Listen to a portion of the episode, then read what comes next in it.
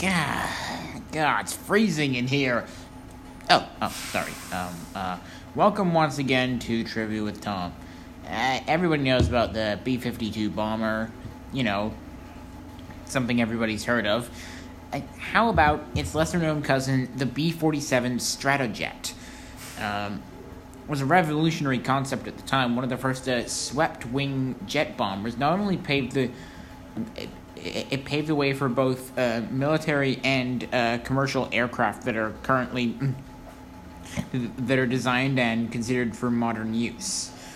The B forty seven mm, could carry a, a three man crew and um, had a wingspan of uh, thirty five point three six meters and uh, very in a similar engine configuration to the B E fifty two and the Convair B thirty six. Remember that one? The B forty seven had tandem housing jet engines. Specific design had uh, a pair of tandem uh, uh um, um, um, jet engines on each. Um, had tandem jet engines. Ends. It, it had a pair of tandem jet engines on each wing, and then single pod housings further along. However, uh, ultimately the B 47 was never used as a bomber.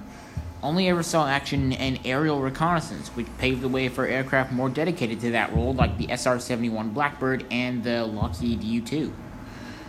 And that is Trivia with Tom. Thanks for listening. God, it's freezing in here.